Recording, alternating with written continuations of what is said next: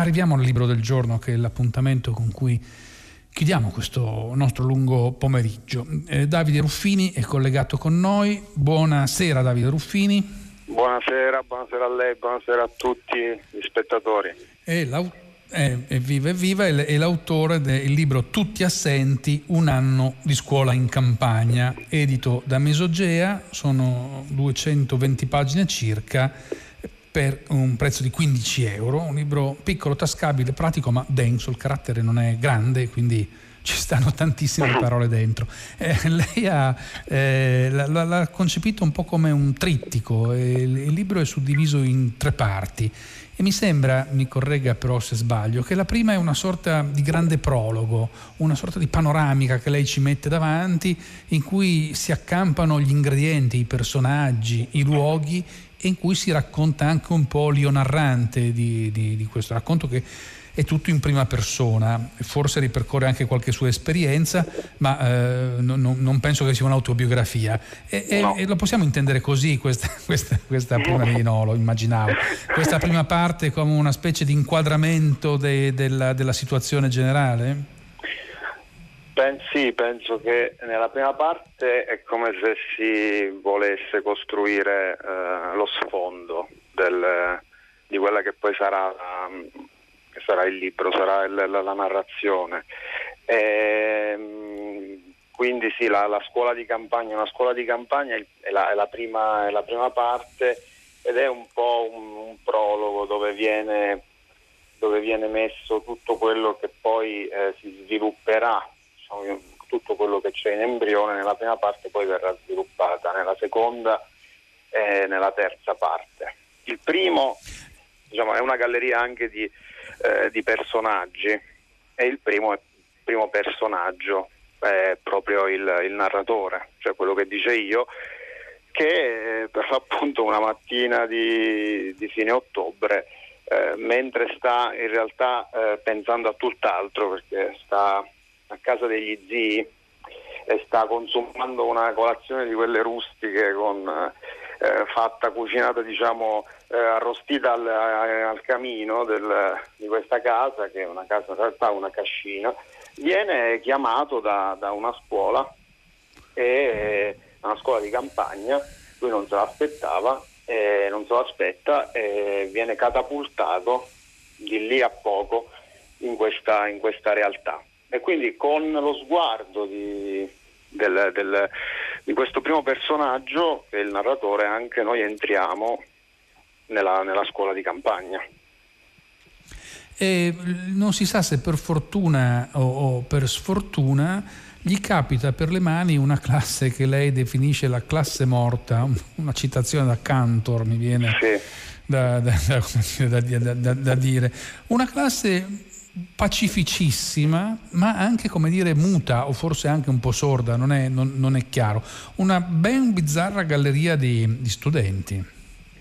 Sì, perché allora, è un sospiro di sollievo in realtà per questa classe, per, per, il, per il, protagonista è un sospiro di sollievo perché eh, lui effettivamente entrando a scuola si rende conto che eh, è un po' inadeguato, nel senso che si rende conto di eh, non avere mai insegnato, ma questo ci sta perché è un supplente alla prima esperienza scolastica, ma eh, si rende conto, cioè, ripassa a mente quelli che sono eh, dovrebbero essere le linee guida delle sue materie, lui insegna per l'appunto materie umanistiche e si ritrova diciamo, un po' carente sulle basi.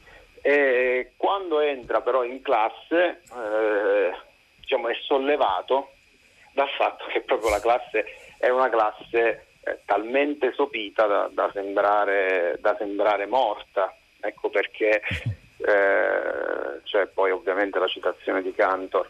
E questa classe diciamo, gli permette in realtà di eh, poter vivere anche lui tranquillamente eh, la, la, l'esperienza scolastica, ma non soltanto la classe, anche tutta la scuola. E poi a poco a poco vedremo che anche eh, il paese, la provincia, che eh, a poco a poco si, si forma eh, nella narrazione attorno alla scuola, in realtà è uno specchio di, di, di questa classe, come se questa classe fosse il primo sasso che cade in questo stagno, ma poi i cerchi che eh, questa classe eh, riesce a propagare sono cerchi che prendono tutta la scuola e tutta eh, questa umanità di provincia che eh, nel libro, le... no, no, scusa, dico, nel, libro nel libro viene descritto. Sì. Certamente, una comunità che si rispecchia in, in, questa, in, questa, in, questa, classe e in questa scuola in generale. Sono abbastanza interessanti, è abbastanza interessante anche la galleria di colleghi che Rio Narrante eh, mette in fila, a partire dalla vicepreside, dalla preside stessa e dei, va- e dei, vari colleghi, a cui succedono cose anche bizzarre eh, in, in, questa prima parte del libro. Eh, colleghi sconfitti forse dal silenzio dei propri allievi o della disattenzione abissale che prendono a testate le lavagne. Ci introduce a qualcuno di questi personaggi che sono i colleghi del, del narrante, del narratore? Sì, per esempio c'è questo personaggio, eh, proprio Marchetti, il quale eh, probabilmente sconfitto un po' sì dalla classe, ma un po' anche dalle amarezze eh, della vita e anche dalle, dall'amarezza di probabilmente non avere più nulla da, da dare, eh, un giorno dà una testata contro la lavagna e, e cade a terra tramortito, eh, il che diciamo, genera eh, in pochi, pochissimi, in realtà un paio di alunni della classe morta genera eh, stupore. Molti restano a fare quello che eh, stavano eh, facendo o sfacendo, non stavano facendo in realtà nulla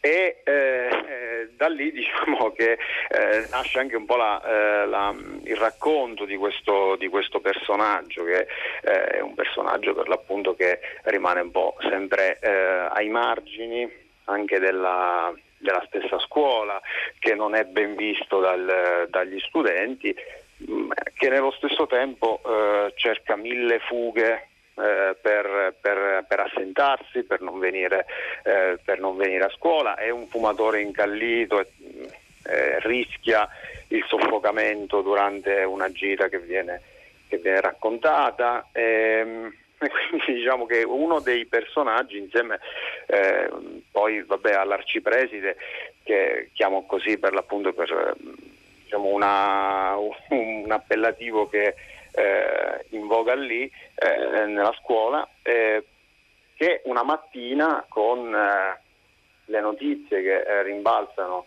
in tutto il mondo della morte di David Bowie e diciamo, un, piccolo, eh, un piccolo colloquio avuto lì nella mattina prima di entrare in classe dove si dice per l'appunto che è morto David Bowie, lei praticamente cade dalle nuvole. cade dalle nuvole e non sa assolutamente chi sia David Bowie.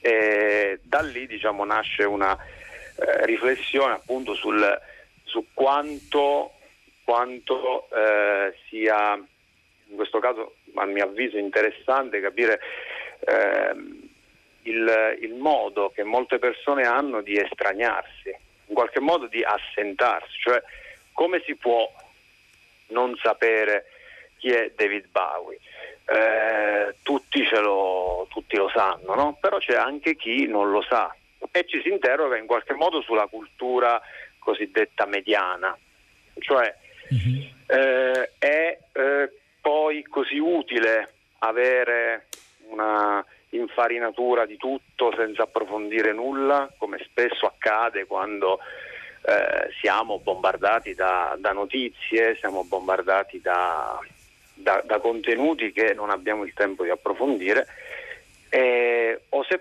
per l'appunto diciamo, questa, questa ignoranza non sia anche una spia, un sintomo di una resistenza nei confronti della, della modernità. Ovviamente eh, le letture su questo, su questo, eh, su questo lapsus della dimenticanza o comunque effettivamente ignoranza della, eh, del personaggio eh, si apre, diciamo, su questo si possono aprire diverse, diverse interpretazioni. Però ecco, la scuola è abitata da personaggi di, di questo tipo ed è anche una scuola che diciamo, eh, si apre anche al, a personaggi che dall'esterno entrano, esempio, cioè il, il, matto del paese per esempio, che uh-huh. effettivamente è come se delle volte entrasse in classe eh, perché eh, noi lasciamo le finestre aperte in modo tale da, eh, da, farci, da far entrare la nebbia in classe e eh, questo matto del paese dialoga anche con i ragazzi. Eh, sono diciamo, delle finestre aperte su quello che poi piano piano viene descritto del il mondo eh, che, che, circonda questa scuola. E quindi sia, eh, finestre... sia, col... quindi no, diciamo, sia colleghi volta, che, che, questi personaggi sono abbastanza eh, tutti quanti mh, rarefatti. Come no, come la nebbia che per l'appunto invade, invade l'aula. E questa aula di questa classe sciagurata eh, che è messa sul retro della scuola, non sulla facciata dove c'è la parte nobile dell'edificio, ma invece quello che guarda i campi e la campagna. Ecco, per quanto riguarda in questa comunità di studenti, ma soprattutto di insegnanti, questo problema con la modernità mi sembra abbastanza diffuso e lo stesso io narrante, pur essendo giovane, eh, non mi sembra che da nessuna parte venga indicata l'età, ma insomma certo non sono molti anni. Anche lui in qualche misura, in più di un passaggio del libro, sembra ritrovare nella eh, campagna, nelle proprie radici, quegli zii a cui lei faceva riferimento, eh, i, i, i, luoghi fuori dai paesi, il, il centro di una sua quiete, di una sua certezza, di una sua stabilità come se anche lui fosse un po' de- destabilizzato in realtà dal, dal, moderno che poi solo a 20 km di distanza, la città, eh, la città che inghiotte dei suoi colleghi che, o che dovrebbe inghiottire dei suoi colleghi, certo. ma dal quale lui si tiene lontano. Sì, perché questo io credo che sia dovuto al fatto che eh, il, eh, il, il, narratore ha continuamente delle suggestioni letterarie, perché abbiamo detto che è un supplente, però effettivamente ha anche delle ambizioni artistiche da scrittore.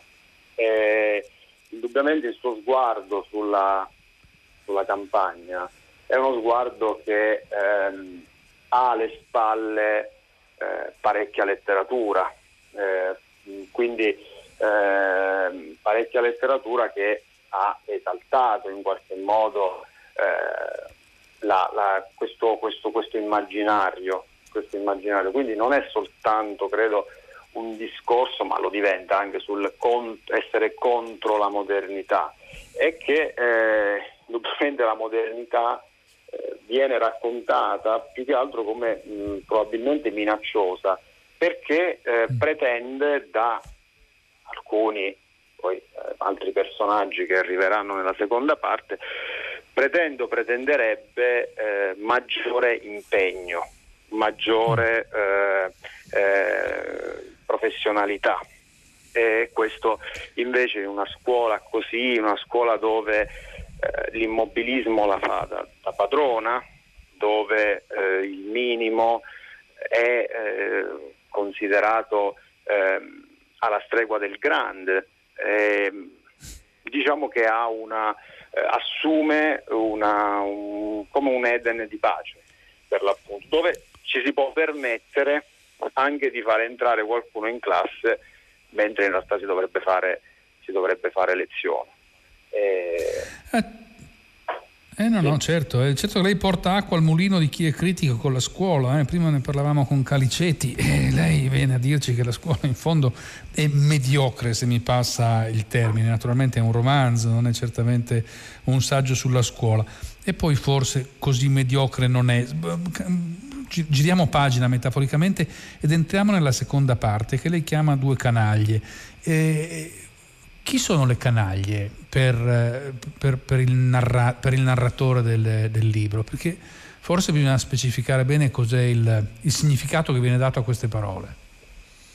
Sì, vabbè, sono, due, sono due, personaggi particolari, uno è il, un professore, il professor Sciarra, l'altro invece è un, eh, un becchino mh, mm, che si chiama Gastone che nella sua vita ha fatto anche il, um, il bidello che adesso in realtà fa, fa, il becchino viene descritto come una specie di becchino filosofico. Eh, Sciarra eh, irrompe nella, eh, nella, nella, seconda parte con un gesto eclatante, quindi si impone un po' in qualche modo alla, alla narrazione. È un professore eh, canaglia perché è un professore comunque un essere umano, no? quindi una persona che viene definita così perché eh, effettivamente ha tutti i tratti eh, del, dell'outsider e eh, tutti i tratti diciamo, di colui che un po' si approfitta della situazione che sta, che sta vivendo, questa, che vi può vivere in questa scuola, ma addirittura ehm, anche qui dove eh, si può vivere una socialità, anche chi è più schivo, sfuggente come il narratore, tranquillamente potrebbe vivere e vive la sua socialità ehm, perché le maglie sono più larghe. Char anche qui, anche qui ha difficoltà, cioè quindi ha difficoltà a vivere con eh, a vivere nella società. Eh, e quindi ha dei comportamenti che sono dei comportamenti, molti dei quali riprovevoli, sia nei confronti dei colleghi sia eh, diciamo, nei confronti dei ragazzi più che altro come disinteresse. E eh, assume un'aura di, di, potente negatività, tanto che la sua negatività poi si trasferirà eh, su un altro personaggio eh, che ne pagherà fortemente le, le, conseguenze. Mentre Gastone è più una specie di eh, filosofo, è una specie di incubatrice naturale di, di calma, cioè eh, vive anche lui un po' ai margini della, eh, della, della società, addirittura eh, ha le sue teorie, eh, sul, um, su, ha le sue teorie sul, sul lavoro, eh, salta, pur essendo Becchino, salta puntualmente molti funerali, però mh, mm, diciamo, nella seconda parte lui assume proprio la, eh, la posizione in qualche modo del, del, saggio, portatore però ovviamente di una saggezza eh, alternativa rispetto a quella eh, a cui siamo diciamo, abituati quella della morale comune, viene da dire. Sì. Eh, però quello che il narratore suggerisce all'inizio di questa seconda parte è che le canaglie in fondo non sono solo dei personaggi negativi, sono le persone che in qualche misura sono più piene, sono più dense, sono più abitate da emozioni, da, da, da pulsioni, forse infelici o molto probabilmente infelici, però quelle che sanno vivere anche una vita in qualche misura poetica, con tutto quello che ciò possa significare, non necessariamente solo di allegro o di positivo, però con un'intensità che sembra mancare a tanti altri personaggi della sua narrazione. Sì, infatti il, il, il ehm, romanzo è raccontato con, cioè questi personaggi sono raccontati con, probabilmente con amore, cioè con uno sguardo eh, amorevole quindi diciamo, è come se il narratore stesse dalla, dalla, loro parte, anche perché torniamo sempre lì. Sciarra viene definito una canaglia, un poeta, della, diciamo, una canaglia melanconica, eh, mentre l'altro abbiamo detto Gastone è un filosofo. Eh, li, sì, è proprio per questo che lui li, in qualche modo li esalta, perché li, li descrive come eh, personaggi che vivono la vita eh, a modo loro, cioè come, effettivamente come vogliono, senza stare troppo a badare alle convenzioni sociali. Certamente poi questo può avere anche un risvolto tragico e questo diciamo poi può essere approfondito certo, leggendo poi... il libro. Eh, cioè, no, mica dobbiamo raccontarlo tutto il libro, stiamo, stiamo, freschi. Quello che mi interessa però è, sono queste bizzarre traiettorie di questi personaggi, perché uno che faceva il bidello si ritrova a fare il becchino, che vantaggi ne trae? Cioè, eh, sono solo degli, dei, dire, dei, dei, dei, ghirigori narrativi o, o ci sono dire, dei ritratti di, di persone, non dico reali, ma possibili dentro queste vicissitudini? Eh, ma mm, no, queste sono delle invenzioni narrative per, per la maggior parte, però eh, anche personaggi, come dicevo, eh, abbastanza mostruosi, nel senso che io prendo un po' eh, da, da, varie persone che posso aver conosciuto e, e poi secondo quello che è l'efficacia narrativa che voglio rendere, eh, metto insieme queste caratteristiche o alcuni pezzi di storia e le, le, le, faccio, le faccio, convivere, provo a farle convivere. Eh, anche diciamo, la, la, negatività di cui si parlava prima, eh, mm. anche nel, nel, senso della scuola, però a me interessa più che altro proprio come romanzo, cioè mi interessava come narrativa. Non è un libro che vuole no, certo. Spiegare, spiegare la, la, scuola, né che vuole dire eh, massime sul, sul, mondo scolastico. Era proprio una funzione narrativa quella che mi eh, prefiggevo, che mi interessava per raccontare questa, eh, questa storia e questi, questi, personaggi. Quindi eh, il, l'impulso è quello veramente narrativo. No, no, ma sicuramente è una storia di, di, di mera invenzione, si, si immagina se ci, siamo, se ci siamo confusi. Mi stupisce no, ci sono cose giovane... belle nella scuola, poi, cioè, nel senso, no, no, qui certo. si, si, eh, ci si incanala perché la, la, mia penna va verso quel, quel tipo di, di scrittura. Eh Chissà se era un bravo studente, ma questo è un altro argomento che affronteremo in altri momenti. Senta, quello che stupisce di questo io narrante, che è giovane, che, che, che in fondo è, è, anche appassionato, è un appassionato di letteratura, ha messo su una specie di circolo, poi un po' sui generis, in cui scrittori dilettanti si trovano la sera, non, non è mosso da nessun affetto, non, non si innamora di nessuna collega. Questa, dire, questo aspetto della sua vita è o non è narrato o è, o è assente? Come funziona la cosa? Rapidamente, perché abbiamo un minuto scarso. Sì, è, eh? è, assente. È assente. È assente, è assente. Sì, è, uno, è, una delle cose assenti di, di questo libro. Della, questo libro. Di questo libro. Vabbè, ma ce ne sono tante altre, come abbiamo detto il rapporto con la terra, con la provincia, con la scuola, con dei tipi strani, con, con dei genitori. L'ultima parte è dedicata ai colloqui dei genitori, o almeno così si apre, poi altre sono le vicende. Ma insomma i libri vanno letti e quindi io ringrazio Davide Ruffini per avercelo raccontato e la saluto, grazie, grazie di essere stato con noi però eh, Tutti assenti, un anno di scuola in campagna, edito da Mesogea, è un libro che bisogna leggere, non possiamo accontentarci di quello che Davide Ruffini ci ha raccontato. È il momento di salutare tutti voi ascoltatori, ringraziare chi ha partecipato alla, alla trasmissione, dal regista Luigi Avarone, a Enrico Murgia che è alla consola adesso, t- tutta la redazione. Non ho tempo per elencarli tutti, saluto voi e la linea passa a Luca Damiani per 6 gradi. Da Enrico Morteo, a risentirci a domani.